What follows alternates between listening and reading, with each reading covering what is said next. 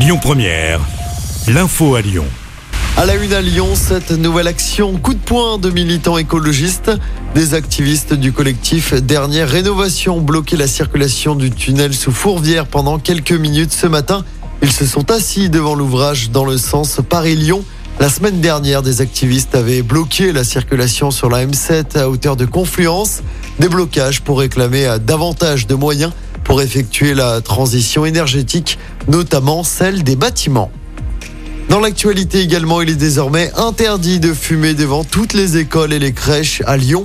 Le maire a pris un arrêté instaurant des zones sans tabac aux abords des établissements accueillant des jeunes enfants, mesure qui avait déjà été appliquée dans le 2e arrondissement dès l'année dernière.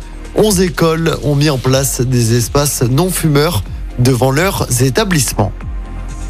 Journée noire sur les routes du département ce jeudi. Un homme de 31 ans a perdu la vie à Dommartin. Il a perdu le contrôle de son véhicule avant de faire une chute de 5 mètres dans un fossé. Ça s'est passé vers 17h sur une route départementale. Je rappelle qu'hier matin, une jeune femme de 20 ans était décédée à Sarcey, près de l'Arbrel. Dans l'actualité également, 2 policiers de la BAC condamnés à Lyon. Ils ont été reconnus coupables de violence sur un manifestant. Un jeune homme avait été passé à tabac. C'était en décembre 2019, place Bellecour. Arthur avait une œuf dent cassée. Les policiers ont été condamnés à 1 an de prison avec sursis. Ils ont fait appel de cette décision. On passe au sport en football. La Coupe du Monde avec le début des 2e matchs des phases de poule. 4 matchs aujourd'hui.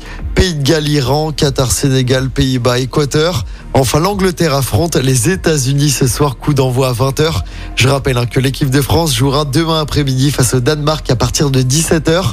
Les Bleus peuvent valider leur qualif en 8e de finale. La reprise a sonné pour les joueurs de l'OL. Fini les vacances, ils sont attendus au centre d'entraînement à Décines cet après-midi avant de s'envoler pour un premier stage de préparation en Espagne dès dimanche. Ils disputeront d'ailleurs un premier match amical le 1er décembre.